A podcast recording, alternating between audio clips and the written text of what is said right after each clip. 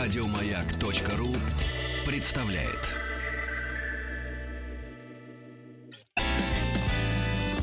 Физики и лирики.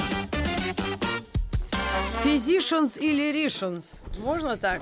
Друзья, у нас опять Александр Павлов в гостях. Ну, причем опять? Потому что он к нам приходит уже неоднократно. И приятно, что человек приходит всегда не с пустыми руками. Да. Не с пустыми руками. А с книгой. Книгу нам подарил опять две штуки, два экземпляра. Да. Книга называется «Расскажите вашим детям о кино». Да, так если... Нет, расскажите вашим детям о культовом кино. О культовом кино. Как раз продолжение темы о том, что мы детям можем предложить и что можем контролировать. Или вообще мы что-то можем? Вот вы как молодой такой мужчина. Вы, у вас есть же дети? Нету. Пока нет, пока но... К сожалению, молод... или к счастью. Ну хорошо. Ну все-таки вы о детях появятся все равно рано или поздно. Что вы будете с ними делать? Будем фильмы гонять. Я им покажу свои любимые фильмы. А вы оставили видео про проигрыватель? Конечно, конечно. У меня большая коллекция видеокассет. И у меня кассеты, но видео и зачем? А я вам скажу, Александр. Нет. Теплое, ламповое... Нет, дело даже не на ностальгических чувствах. Я вам скажу честно. Вот я недавно ставил эксперимент, 2 года назад. Значит, что я сделал? Я нашел фильм, который мне очень нравился в детстве. Он называется «Комар». Там я муху помню. Большие комары. Муха — это все-таки другого категории кино. А здесь как бы такой дешевый фильм, хоррор. Большие комары, значит, в лесу убивают людей. Нормально. Да. Мне в детстве, там как бы такие спецэффекты были, большие комары. Я прям посмотрел, думаю, вот могут же люди кино снимать. Там не то, что там какое-то «Сияние» или там «Прилетели кукушки». Очень скучные были фильмы, а здесь комар большой летает. Значит, нашел, долго искал, пересмотрел его, значит, там в DVD, там на проигрывателе. Не то. Качество лучше. То есть, нет, просто какое-то фуфло. То есть там даже не фильм, а дрянь. То есть там как бы я вижу спецэффекты плохие, люди играют ними, это отстой. А там было качество пленки плохое. Так вот, и вам казалось, что это круто. Нет, здесь даже не в качестве пленки. Дальше я, значит, нашел кассету, которую хранил с детства. Я себе этот фильм, конечно, записал. Он был одним, произвел впечатление. Я включил его по видеомагнитофону, этот фильм совершенно воспринимается по-другому. Это просто новое, хорошее, качественное кино. То есть, как бы он до сих пор на видеомагнитофоне работает. То есть, «Комар»? Ты смотришь, да. То есть, ты его смотришь как пленку. С переводом вот таким было, нет? Да. С Володарским? Нет, это уже 90-е годы были. Володарские — это все-таки 80-е, начало 90-х. Угу. Там кто-то из новоделов. Там обычно все-таки Володарский все переводил. То есть, в общем, это и не Гаврилов, и уже не Михалёв, он качался на тот момент. В общем, кто-то из 90-х. Слушай, тема. Сейчас Оксанку зарядим, чтобы она нам видеомагнитофон в этом нашла в интернете. Я сталкивался с таким эффектом, но мне казалось, что это как раз та кассета, про которую вы говорите, она, как правило, у всех в голове. У меня так часто бывало с треками какими-то музыкальными, которые мне казались в детстве такими тяжеленными, такими драйвовыми. Я потом их находил спустя годы и понимал, что там вообще 2 притопа, 3 прихлопа. Но если я буду слушать это все в оригинале, запишу как опять на кассету и поставлю это все в свой магнитофон, я думаю, что эффект будет тот. Слушайте, а я сейчас объясню слушателям, почему вдруг собрались-то сегодня такой тесной компанией. Как здорово, что все мы здесь сегодня собрались по поводу... Говори. Дня рождения прошедшего Квентина Тарантино. Я думаю, это человек в нашем поколении, людей такого современной России, значит, если немного, хотя бы хоть что-то значит. Но есть люди такие знаковые, может? Нет? Я в культурологическом смысле. Не все же Никитиных давайте сейчас на троих быстренько вспомним. Он же реально ворвался. Он не был, человек, которого начинал, потом продолжал, потом у него получилось, потом у него хорошо получилось, потом у него замечательно получилось. Он реально ворвался, согласитесь. Это был 94-й год. Да. Простите, что значит ворвался? То есть не было, и вдруг бац, и сразу так. И все так, оба-на, это да. Как бы явление, да. Если Тарантино бы не было, его надо было бы выдумать. Поэтому мы решили отметить его день рождения. То, что он появился так резко, а не просто сначала снял какой-то фильм, потом еще какой-то фильм. Нет, он какой-то снял, это были «Бешеные псы», нам его не показали. Или он не пользовался таким успехом? Не пользовался, то есть там на самом деле были фанаты, он был относительно грубый. Он купил кассу, он поначалу шел всего лишь, когда вышел на 26 экранах, то есть это вообще ничто, да, в США. А резервуар Докса, люди ходили, хотели смотреть и... Ужасались.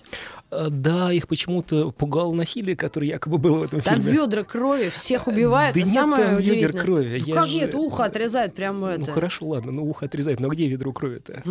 Я предположительно. Если, Рита, вы хотите посмотреть на ведра крови... Это корейское кино. Нет, возьмите, это как бы современное корейское кино. «Жмурки». Возьмите фильм, да и «Жмурки» там тоже. Там убийство, ну нет. Вот возьмите фильм «Живая мертвичина» Питера Джексона, 92-й год. Вот там «Ведра крови». Это не, даже не есть такой жанр, субжанр хоррора, который называется... «Ведра крови». Сплэттер, брызги крови. Там просто, в общем, на тебя летит весь фильм, брызги крови, там мясо, кишки и прочее. Вот знакомая работает, вот любимая наша, помнишь, которая одной рукой может курицу распотрошить. Православная. Вот там действительно ведра крови. А здесь просто... Активист православный. Да, а здесь просто отрезают ухо человеку. И более того... Ха-ха-ха. Нет, ну извините, мы отрезанное ухо уже видели в 85-м году в фильме Дэвида Линча «Синий бархат». Тоже отрезанное ухо. А, да, точно. Так, Александр. Да. Как в вашей жизни появился Квентин Тарантино? Вот, я вам расскажу. Это и почему вы от родителей отреклись после этого? Они же вам говорили: Саша, прекрати, нет, возьми замуж. Не путай. Рита, значит, давайте так, я начну с конца. Значит. Потому что... Вот по поводу родителей, сейчас обязательно отвечу на ваш вопрос. Я помню, значит, к моему отцу приезжает друг, ну вот, значит, там привез видеокассеты. Я говорю, там, что там, дядя Игорь, у вас на кассетах? Он говорит, да, он там говорит, ой, Саш, тебе такое нельзя смотреть, такой смысл. А тебе сколько было лет, Саша? Нет, это дядя Игорь, а я как бы Саша. Да. Мне, ну, лет, наверное, 10-11, вот так вот, да. Да. Вот, ну, там ужас. Я говорю, ужас, ништяк. Он говорит, в смысле, ништяк? Говорю, тебе что, отец такие фильмы разрешает смотреть? Я такой говорю, а что такого? Вот, подходит, значит, отец, он говорит, значит, отцу моему Васильевичу, говорит, а ты что, разрешаешь сыну ужас смотреть? Отец такой, а что такого? Он даже был удивлен постановкой вопроса. Еще дядя Игорь дал вам посмотреть? Так я взял кассеты, пошел гонять, как бы, там, значит, насилие, там, кровь, значит, мясо, кишки. Секс не разрешали смотреть. Ну, вот. и то очень мягко. То есть, как бы, это был Тарантино. Мы должны понимать, что, ну, Тарантино — это, конечно, секс, но не в том смысле. Вот, давайте начнем. Вот, ну, значит, возвращаемся. То есть, как бы, насилие смотреть можно было, да, и секс тоже был очень либеральный, если других детей. Я просто знаю, там была такая политика, выгоняли на кухню. Значит, там сейчас будет эротическая сцена, иди на кухню, там он отсиживался 10 минут, возвращался. Мне просто отец мило говорил, там, ну, отвернись, там, Саша, значит, вот. Ну, а я свои глаза вскрываю тут недавно. Что посмотрели, дурацкое. А, значит, Александр, все-таки про Тарантино, да. Значит, я был состоявшимся киноведом, значит, 12-летним. Я знал всю фильмографию Джеки Чана, там, Арнольда Шварценеггера, Жан-Клода Ван Дамма. То есть я как бы разбирался в кинематографе лучше всех, как я думал, значит, 12 лет. Тут моя старшая сестра приезжает. Я родился не в Москве, в небольшом городе Петушки, но его зато все знают. Вот, из-за Ерофеева. Да, в том числе. Ну, возможно, из-за меня тоже, но это я как бы, да, нескромная шутка и, возможно, не очень удачно. Значит, моя сестра приезжает из областного центра, из Владимира. Она была студенткой, говорит, Саш, сейчас все смотрят фильмы Квентина Тарантино. Я был просто унижен и оскорблен. Я не знал, что такое Квентин Тарантино. Это, вот, я и такого актера никогда не видел, потому что я знал фильмы по актерам, а не по режиссерам. Точно. Вот. А я же еще культовый чувак, я забыла. Мы его о нем когда-нибудь вспомним, какой? Над которым все издеваются, анекдоты про него ходят. Так миллион таких людей. Нет, а он один. Нет. Томми Вайза? Нет, который дерется. Джеки Чан, Чак Норрис, конечно, да, он такой один, это правда. Ну вот, и, значит, сестра меня очень обидела, она не хотела, она, значит, сказала, что вот сейчас все смотрят. Я, значит, положила жизнь на то, чтобы найти эти фильмы, это и Квентина Тарантино, значит, и где-то, ну, только через полгода. И когда вы это посмотрели, что вы решили? С чего начали? С «Криминального чтива».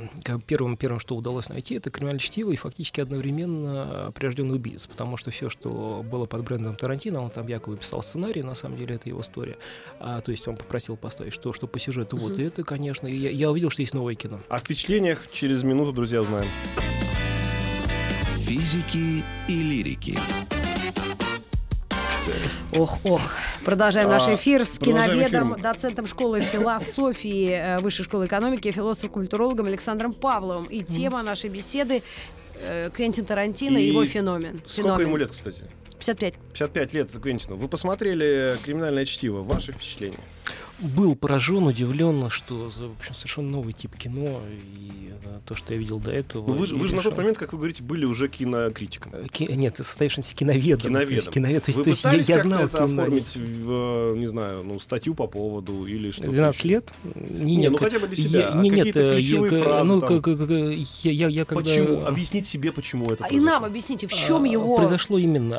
по поводу Тарантино в тот момент, я, как и все дети, просто восхищался, фанател и прочее. Единственное, что, скажем так, рефлексивный импульс я получил относительно Тарантино, когда все ждали от него, значит, следующего фильма. Только в 1998 году он вышел. Я пошел сразу на рынок, купил пиратскую копию. Значит, на лотке. Джеки Браун, конечно. Вот но он это не самый заметный на российском рынке. Конечно. Джеки Браун вообще мимо прошла, но прекрасная картина. В этом-то и секрет. То есть я включил, увидел, как бы это совсем не то кино, которое я ждал. Это вы ждали Килла Билла? Нет, я не ждал Килла Билла. Я ждал «Криминальное чтиво 2». Нет, я знал уже, что это типа «Криминальное чтиво» или «Бешеные псы». То есть примерно это здесь совсем другое кино. Я увидел, ну, думаю, как бы, значит, вот она задача, вот загадка. Почему как бы режиссер, который только что снял что-то шедевральное, который реально работает, снимает фильм, который тоже работает, но совсем другой. А меня также в тот момент поразило то, что это был первый фильм, я увидел, значит, по сценарию, не по сценарию, а экранизация романа Элмора Леонарда, как бы «Ромовый пунш», и как бы до сих пор Тарантино там работал как сценарист, а здесь, оказывается, были писатели, которых, опять-таки, я не знаю, никогда не мог узнать на тот момент. Ну, то есть, мы тоже, да, общем, только сегодня это узнали. Вот. Ну, он как бы его перевели в нулевых годах, прочь. И как бы вот на тот момент у меня осталась задача выяснить там, значит, почему, что это за писатель и так далее и тому подобное. А вот когда Рита вышел «Килл Билл», я был разочарован и на долгое время отвернулся от Квентина Тарантино. А что, почему? Я посчитал этот фильм слишком экшеновским, ну, то есть я его, ну, то есть, как бы, значит, что я любил в Тарантино, это диалоги, юмор и так далее и тому подобное. Здесь был экшен, почти не было диалогов, то есть был не тот Тарантино, который хотел, а даже Джеки Браун любил больше. А, кроме того, это тоже нулевые годы, а у многих людей, молодых, те, которые, значит, проходят путь, скажем так, духовного или интеллектуального становления, значит, есть потребность обращаться к высокой культуре. Это как раз было, ну, там, 2003 год, я пытался осваивать классику артхауса, а это был уже не артхаус, да, и, в общем, я к Тарантино вернулся только уже, ну, уже не эмоционально, а рационально, любовью, когда посмотрел, что «Джанго освобожденный». «Джанго освобожденный», что там до этого было? Как «Бесславные ублюдки». Да, «Бесславные ублюдки» я тоже как бы посчитал, что это заигрывание с аудиторией. Я до сих пор считаю, что это заигрывание с аудиторией. Очень качественно, талантливо, но тем не менее. Заигрывание с аудиторией? Вообще нет, вообще нет. То есть как бы я вот в книжке пишу, это очень важно, что Тарантино, он как бы гениален в чем? Он, когда хочет, может сделать кино, которое зайдет для массового зрителя, то есть все будут пищать от восторга, ну, то есть вообще как бы идея, да, с одной стороны супер пошлость, с другой стороны, что может быть более клевого, крутого, чем на экране убить Гитлера, да, причем так смачно. Ну, то есть, просто, когда этот фильм показали в Каннах, «Бесславные ублюдки», как бы зал 10 минут стоял, аплодировал стоя аплодировал просто. Да? Вот, а там Тарантино может снять «Килл Билл», там сегодня ты включаешь его, это объективно, я смотрю, я как бы я ловлю себя на мысли, что это выдающееся кино, то есть ты же не можешь оторваться, там все работает, музыка, кадр, там актёры, даже эти его ступни, ну, работает все. Вот, ну и при всем том, что у него есть фильмы, которые там, например, вторая часть диалоги Грайндхаус, «Доказательства смерти», вот, ну, он как бы, многие считают его там скучным, сам Тарантино, но это там тоже определенные нюансы, говорит, это мой худший фильм. Вот, ну, то есть это просто весь фильм диалог. А если мы даже посмотрим на, там, например, оценки голосовавших «Килл Билл 1» и «Килл Билл 2», «Килл Билл» там, значит, проголосовало там где-то 1 миллион, например, да, условно, а «Килл Билл 2» проголосовало 500 тысяч. То есть как бы вторую часть уже как бы не смотрим, потому что она не такая. Да, да. А он как бы делает два принципиально разных фильма. Первый фильм ты смотришь, там сплошной экшен, второй фильм там почти нет экшена, там одни диалоги. То есть он берет, как бы, да, он, как бы, как бы это очень удачная, талантливая, гениальная манипуляция. Ну, а зрителям. Киноведы всего мира, они его пытаются раскусить, или они просто воспринимают его таким, какой он есть? То есть в чем его загадка? Помните, как в том анекдоте? Да, я не знаю, это анекдот, поёт и танцует, но только кошка. Но я вам, значит, могу сказать, что там, во-первых, по Тарантино, как-то ни странно, очень мало качественной литературы, просто предельно мало. Ну, он жив еще, дай бог здоровья. Нет, дело в том, что у него есть фанаты, которые, главным образом, есть два способа мыслить о Тарантино. Первый способ — это искать все возможные ссылки, которые есть у него в фильмах. То есть там все, что откуда он воспользует, вот как бы, ну, это такая механическая работа. Как цитаты? Ну, или... это цитаты, парафраз, аллюзия, все, что хотите. Ага. Коллаж, бриколаж. Ну, мне нравится аллюзия даже, а не цитаты, потому что там цитаты — это когда ты говоришь: я ненавижу цитаты, скажи мне, что знаешь ты, Ральф Уолдо Эмерсон. Как бы, вот это цитата. Ага. А когда ты как бы просто, значит, говоришь что-то, да, то как бы цитаты нет. А, понятно. Вот. Ну, как бы и твоя задача разгадать, откуда. Это уже аллюзия. Да? Аллюзия на что-то.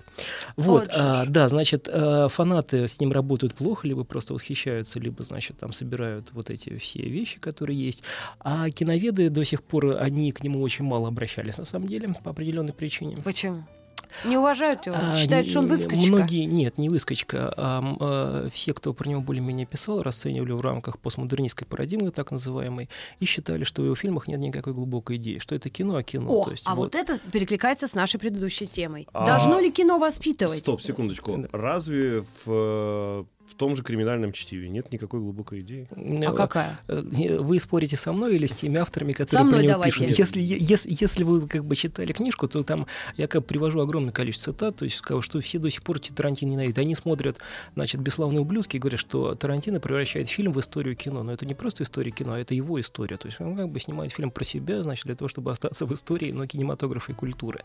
Значит, другая точка зрения, это когда вот уже, значит, философом, значит, интеллектуалам Тарантино дал возможность поговорить о себе, когда приступил, значит, к историческим, так называемым, политическим темам. То есть, ну, во-первых, все-таки «Бесславные ублюдки». И вот именно, то есть, как бы, вот, значит, первый нормальный сборник про Тарантино, как бы, значит, философский, там, культурологический, он появился в начале 10-х годов. Это, значит, «Бесславные ублюдки» Квентина Тарантино, эксплуатация метакинематографа. Mm-hmm. То есть метакинематограф, который там, это кино и кино. И вот там все авторы, там, значит, сравниваю, что это Джордж Агамбин, это там Хан Аренд, это Маркс Уихен. То есть как бы берут концепции, подтягивают по фильму, но не объясняют вообще про Тарантино. То есть они просто берут, иллюстрируют, значит, его фильм, ту или иную концепцию. Вот и все. Александр Павлов в гостях у нас, друзья. Новости спорта. Потом... Физики и лирики. Продолжаем. Александр. Да. Александр Павлов у нас в гостях. Мы говорим про Тарантино. Вот он сам, я так понимаю, в биографии была у него такая интересная полоса. Тарантино был человеком, который смотрел все подряд. Ну, некоторым образом. Киноман. Ну, да, он сидел в какой-то... В прокате, да, и смотрел все подряд. Вот просто... это позволило ему смотреть много, да. Вот является ли это каким-то... ну, толчком, что ли, может быть, к тому, что он стал тем, кем стал. Или если бы этого не было в его биографии, ну не смотрел бы фильмов в 5 раз меньше, в 10 раз меньше. Получилось бы то же самое. Ну, на самом деле, почему он пошел работать в прокат? То есть, как бы Тарантино с детства, вот это очень важно, да, он там сидел, смотрел телевизор, да, смотрел кино, ходил в кино, там, отец его, там, когда еще не бросил, мать водил. А он пришел в прокат для того, чтобы смотреть больше, да, там, в том числе... То есть это не случайно случилось? Нет, а он же вообще всегда хотел связать свою жизнь с шоу-бизнесом, он, например, это тоже известный факт, был двойником Элвиса, и даже в первую его роль была, он засветился среди других двойников, там, трехсекундная на телевидении, там, Тарантино, двойник. И мы видим это увлечение Элвисом, во-первых, в его сценарии «Настоящей любви» и в более раннем опыте «День рождения моего лучшего друга». То есть там постоянно Элвис, там диалог, монолог, который, значит, Кристиан Слейтер «Настоящей любви» произносит, это он уже был там. Угу. Вот, насколько можно Тарантино верить, если он весь в иронии, в музыке, в шутках, в всяких каких-то цитатах и вот аллюзиях? Нет, а верить чему?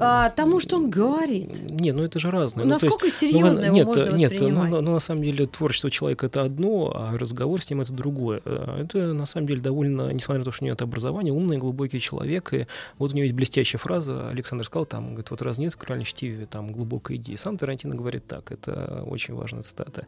Говорит, я не люблю большие идеи. Говорит, там, хочешь там это, сказать, что война плохо, не надо снимать про это целый фильм. Скажи просто, война — это плохо, 2-3 слова, а лучше 2, война плохо. Как бы до этого достаточно. Как бы, ну вот вам, пожалуйста, глубокая идея. Как бы он делает что-то такое, что как бы создает новый тон, новый ракурс, направление культуры. Ну, это больше, конечно, касалось 90-х. Там сегодня просто, ну, там сложно сказать, что он доминирует, да, потому что он такой в хорошем смысле архаичный, да. Но в 90-е это, в общем, он попал именно в тот момент, когда попал.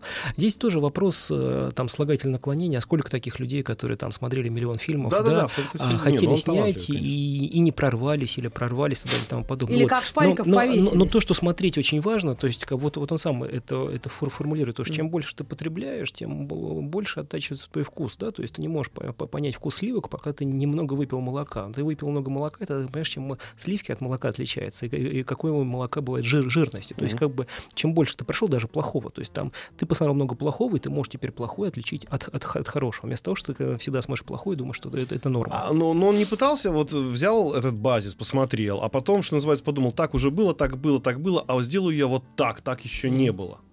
То есть нет ли в этом какой-то математики? Здесь нет математики, вот почему. То есть, как бы, значит, одна там разгадка творчества Тарантино — это его сознание, его голова. То есть, как бы, ты берешь и миллион самых крутых вообще частей фильмов, про которые никто никогда в жизни не слышал. То есть, там фраза, сцена, ракурс, все что угодно. То есть, миллион.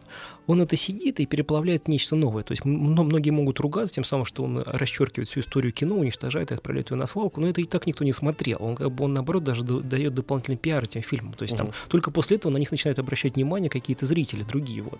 Как бы, и он берет, и как бы, вы можете там тоже все это знать, но вы так не можете сделать, да, он может это не просто даже там процитировать, а это некоторым образом произвести, заставить это работать по-другому, то есть дает совершенно новый эффект, да, то есть ну, вот он поднял музыку, вот этот так называемый серф, стиль вот этот, когда идет в конце, гитарный звук, а вроде как не было никогда это популярным, ну то есть это было свой узкий такой сегмент. Так известный американский писатель Дэвид Фостер Уоллес, там, когда писал свое большое эссе про Дэвида Линча, говорит, как бы, что такое вообще Тарантино, это не что-то, там, значит, постоянно какие-то там шутки и старые никому не нужные попса из 60-х, 70-х. А вот вопрос такой, а как могут серьезные культурологи вообще смотреть фильм «От заката до рассвета» и вот что у людей... Вот я себя вижу, смотрящий этот фильм, а вот академика какого-нибудь там... Ну, Капица был с юмором, да, вот царство ему небесное. Вот я не вижу вот какого-нибудь человека из Академии наук. А из Академии наук они что должны смотреть? Я не знаю, мне кажется, они должны все время смотреть «Утомленный солнцем один». Александр, я прошу прощения, я вам этого не говорил, до сих пор скрывал, но... Это не его фильм? Ну, подождите. Я являюсь заведующим сектором социальной философии Института философии Российской Академии наук. О, вот, пожалуйста. А как же в ШНИУ? Там я тоже работаю. У меня два места работы. Хорошо, да. И что Академия наук? Ты, небось, там среди них ведешь... Заведую сектором с коллегами, довольно важная должность, простите, да, пожалуйста. Окей, да, окей, поздравляю. Да, и да ничего. Но... Вот этот человек тоже смотрел Тарантино. Да, да, вот нет, а вот дедушки, вот те, которые стоят вот все вот, ну, в Минкультпросвете. Ну... Как, просто как взрослый, нормальный, обыкновенный человек может это видеть, как из головы вылетает вампир и нужно колом проткнуть. Нет, ну, понимаете, как бы есть... Цельмухай с сиськами огромными. Есть «От заката до рассвета», она там в нижнем белье, там ну, ничего не показывает. Она вот. Прекрасна, я обожаю. Она еще подтверждает то, что... Она, Митрофанова, я вам еще объясню. Ты можешь объяснить мой порядок вопрос? Слов нужно правильно поставить. Она говорит, как это может смотреть человек обыкновенный. Вот так она говорит. Ну, якобы обыкновенный. То есть, давайте так, человек, который Рите кажется обыкновенным. Рит, я не знаю. Ну, в 90-е смотрели, там вот молодые люди, которые это смотрели, сейчас формируются. Ты можете представить депутата Мизулину, смотрящего «От заката до рассвета»? Вот просто этот сам факт. Ну, могу, да. Ну и как ты можешь себе представить? Что, она прям села на диван и смотрит это? Ну да. И ей нравится? Ну, с карандашом и бумажкой. Она может посмотреть 10 минут, он там сидит, значит, смотрит телевизор, сверху, там посмотрел 10 минут, думает, ну нет, не мое, пойду дальше. А, тогда ладно. Вот. То есть, если просто отказываешься... Можно я формулирую сложные вопросы, так целый сон вопросов? Там просто есть некоторое количество допущений. Нет, я сейчас постараюсь переформулировать. Тарантино — это все-таки кино для элиты? А это вот очень крутой вопрос. Дело в том, что когда до Тарантино у нас в России, значит, когда стали некоторыми популярными режиссерами, ну, то есть все смотрели в конце там 80-х, 90-х все, что попало. Ну, там, что на кассете есть, то там лишь бы приобщиться. Интеллигенция имела там возможность ходить там куда-то, там в Иллюзион, московская была еще региональная интеллигенция, они там у себя киноклубы устраивали, там в Саратове у меня знакомый устроил киноклуб, показывал там венгерское кино. Там, 90-е, вот.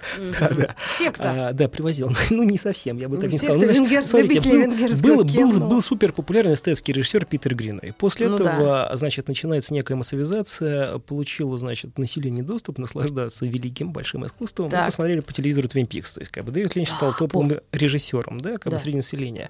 И тем самым Дэвид Линч подготовил, значит, некоторое восприятие для Тарантино, и когда Тарантино в 1994-1995 году пришел, он разбудил население России. И в этот момент, то есть, как бы, Тарантино очень важен, как бы, «Твин Пикс» Пикс» мы смотрели с опозданием 3 года. «Тарантино. Точка отсчета», когда мы начинаем одновременно Западом смотреть то, что смотрит Запад. Именно в этот момент. Не догоняем как бы в культурно, да, то есть там все, что они сняли, до этого досматриваем. С этого момента мы как бы начинаем смотреть все, что там есть, и все, что актуально. А вот, и в 1994-1995 году «Тарантино» смотрели все. Все, то есть как бы, да, это он как бы освободил вкус, в том смысле, что даже интеллигенты, ну, те, которые были просвещенными людьми, не чувствовали себя постыдными.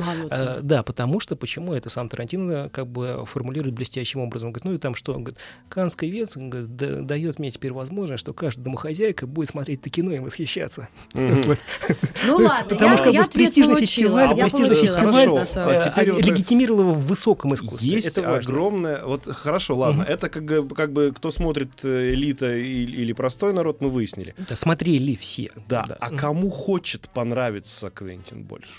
В смысле, кому хочет? Ну, есть такое ощущение, что некоторые режиссеры вот снимают, чтобы элита восторгалась. Массовая, как бы, кино. А другие, наоборот, говорят, знаете, ой, ну вот вы считаете, что я так себе там песни пишу или кино снимаю, но зато меня же миллионы смотрят. А Тарантино — это антиэлитарный режиссер, не всякого сомнения. Вот, и он, собственно говоря, как бы стал провозвестником поп-культуры и как бы сам стал поп-культурным феноменом. То есть он как бы делает... Он как бы, он, конечно, там может там говорить, что он смотрел «Новую волну», там что-то из Годара, это не совсем... Ну, то есть он смотрел, но больше он смотрел там жанры и прочее-прочее кино. И он как бы делает фильмы для, как бы, ну, тоже поп-культурной, без больших идей, для вот относительно массового зрителя. Он для массового зрителя. Относительно для массового. Ему он дороже, чем, как бы, тусовка. А зачем он тусовка? Тусовка приняла. Все, что, ну, соу-соу, то есть там до сих пор многие, как я уже говорил, там критики до сих пор недовольны. Там есть такой критик старый, вот, кстати, по поводу старых культурологов, Джонатан Розенбаум. А он откуда? Вначале американец, как бы. Он в середине нулевых писал небольшую рецензию для сборника «1001 фильм, который должен смотреть перед смертью». Вот. И он пишет, что... Ну, его если... смертью или нашей? Перед нашей смертью мы должны 1001 фильм посмотреть. Так. Да, в общем, есть книжка, значит, да, с этим перечнем. Ну, книжка популярная, выдержала там 10 изданий. В общем, это, ну, это такая франшиза, там, 1001 книг, которые должны там прочитать перед смертью, там, 1001 альбом, и сон, сон. Вот, и он пишет, что на самом деле «Криминальное чтиво» там это ничего особенного и напоминает фантазии 400-летнего гомосексуала. Вот, это нулевые годы. То есть, ну, вот, ну и многие до сих пор как бы кривят нос, там, говорят, что вот это попса и так далее, там подобное. Даже не в России, а на Западе, как бы, да. Но тем не менее, как бы собирает кассу, люди цитируют, смотрят и так далее, тому подобное. Вот, кстати, когда первый раз показывали в большом экране «Криминальное чтиво», Рита, я, значит... Это где? В кинотеатрах или по телеку? Нет, вот ретроспектива была в конце 2013 года в московском кинотеатре одного артхаусного. Я пришел, значит, купил билет себе в середине зала, да, чтобы насладиться. Две бабушки на моем ряду сидели с краю, не пускали меня. Говорят, все, фильм начался, идите с краю, садитесь. Я бы в другом случае никогда бы не стал вообще конфликтовать с бабушками, никогда.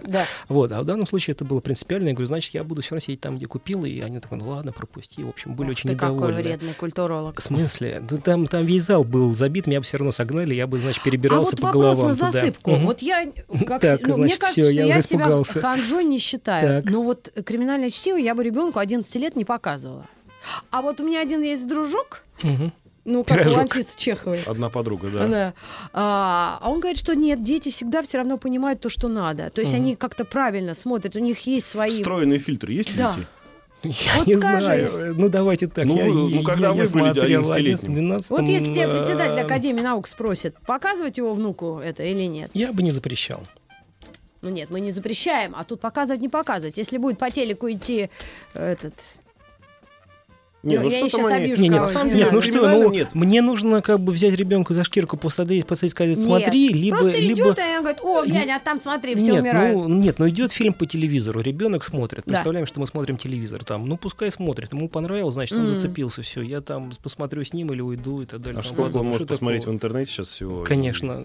То есть не насаждать какие-то свои заборы, да, при полной рогатке. Здесь мы уже немножко переходим на вопрос о воспитании, что показывает, что не показывает. Там есть... Ну, а это хороший вопрос. Ну, хороший вопрос там, в том смысле, что, во-первых, государство это регулирует, то есть там это там ретушует, прочее, да. Здесь родители сами должны для себя решать, как они воспитывают ребенка, как бы, да, там хотят показывать, хотят не показывают. Их проблема, что у них вырастет. А это мы вот хотим культурная и политическая политика. Да, через мгновение она будет на Маяке. Физики и лирики. Александр Павлов у нас в гостях, мы говорим про Тарантино. Давайте, у нас осталось несколько минут до конца. Ваши прогнозы или пожелания? Вы что от него сейчас еще хотите? Или он уже все, может уходить на пенсию? Может. Он мог уйти, на самом деле, на пенсию после Джеки Брауна, или после Килл Билла, или после Доказательства смерти. А ну, может быть, все-таки что-то еще мы от него хотим?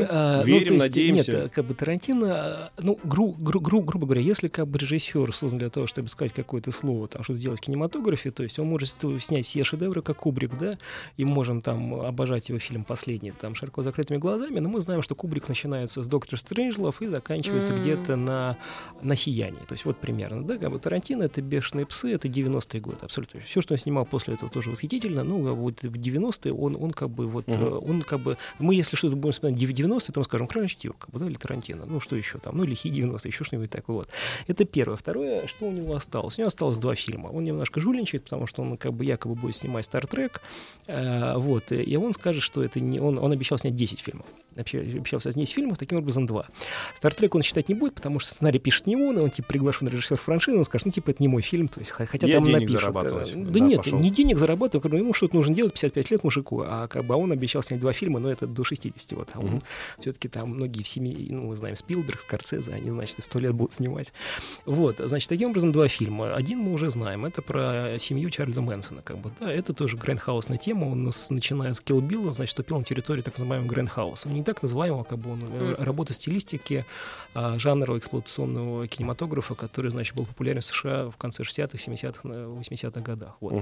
Следовательно, у него остается 10-й фильм, это должно быть что-то особенное. Это будет либо то, что он неоднократно анонсировал, сиквел «Криминальное чтиво», либо это будет сиквел, значит, каким-то образом про, значит, там два есть его, он озвучивал дважды или трижды идею, что он хочет снять про братьев Вега, но это невозможно, потому что оба убиты, нужно снимать про них до, как бы, да, до их приключений. А актеры уже старые, и, значит, выкрутиться из положения тяжело. Там Майкл Мэдсен и Джон Траволта.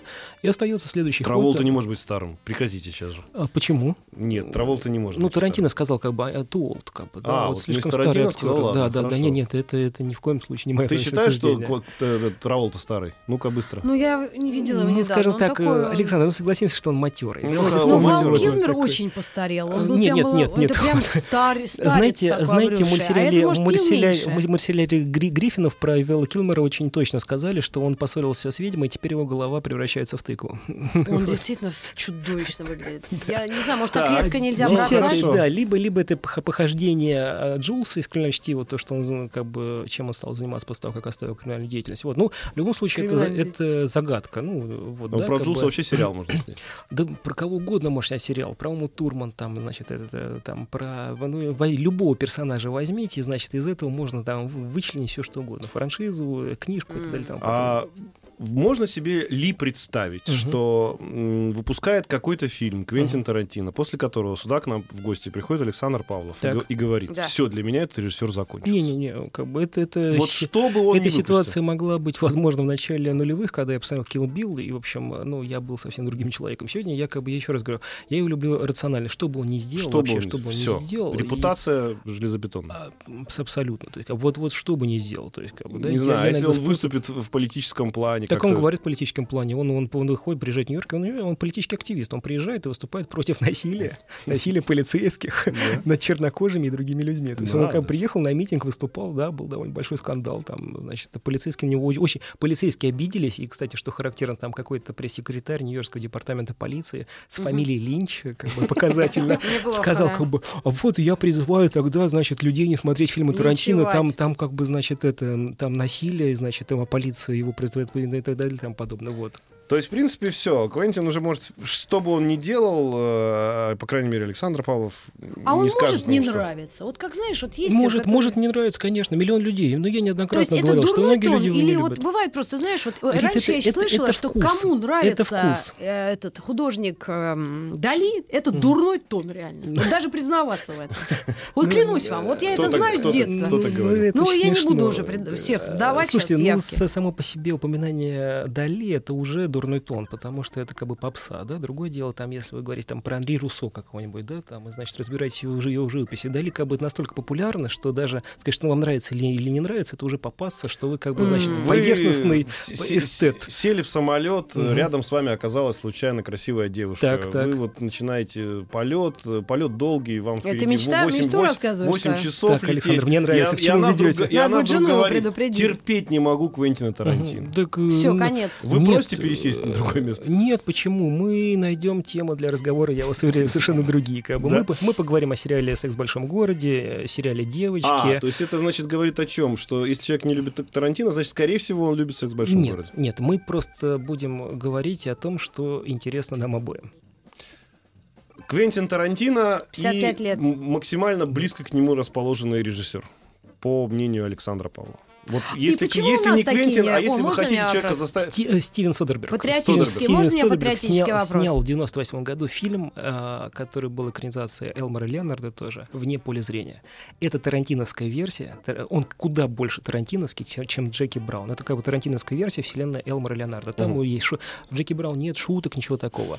«Вне поля зрения» как бы есть все эти шутки, диалоги, смешные ситуации. Как бы вот Содерберг — это один из тех. Ну и его дружки-пирожки — это Лайрот, который с ним работает, Роберт Родригес, хотя он куда-то, на самом деле, ближе, чем Стивен Содерберг. Ну, как будто вся его компания «Шайка-лейка», которая вокруг него вертится. Нет времени на ответ на мой вопрос. А у нас возможен Тарантино такой? Или у нас нет такого вот куража у людей? Ну, у нас другая страна и другая культура, другое... Как бы, может быть, со временем. У нас как бы, возможно, у нас же рэп прижился, свои режиссеры. Ну, что значит? Как бы, у нас, возможно, Жора Крыжовников, Никита Михалков, там, Алексей Балабанов. Балабанов. Вот я считаю, абсолютный гений. Балабанов близок. Я бы просто не стал сравнивать. Ну, как Балабанов самобытный. Зачем определять ценность художника через его близость или дальность от другого художника? Хорошо, по значимости за рубежом.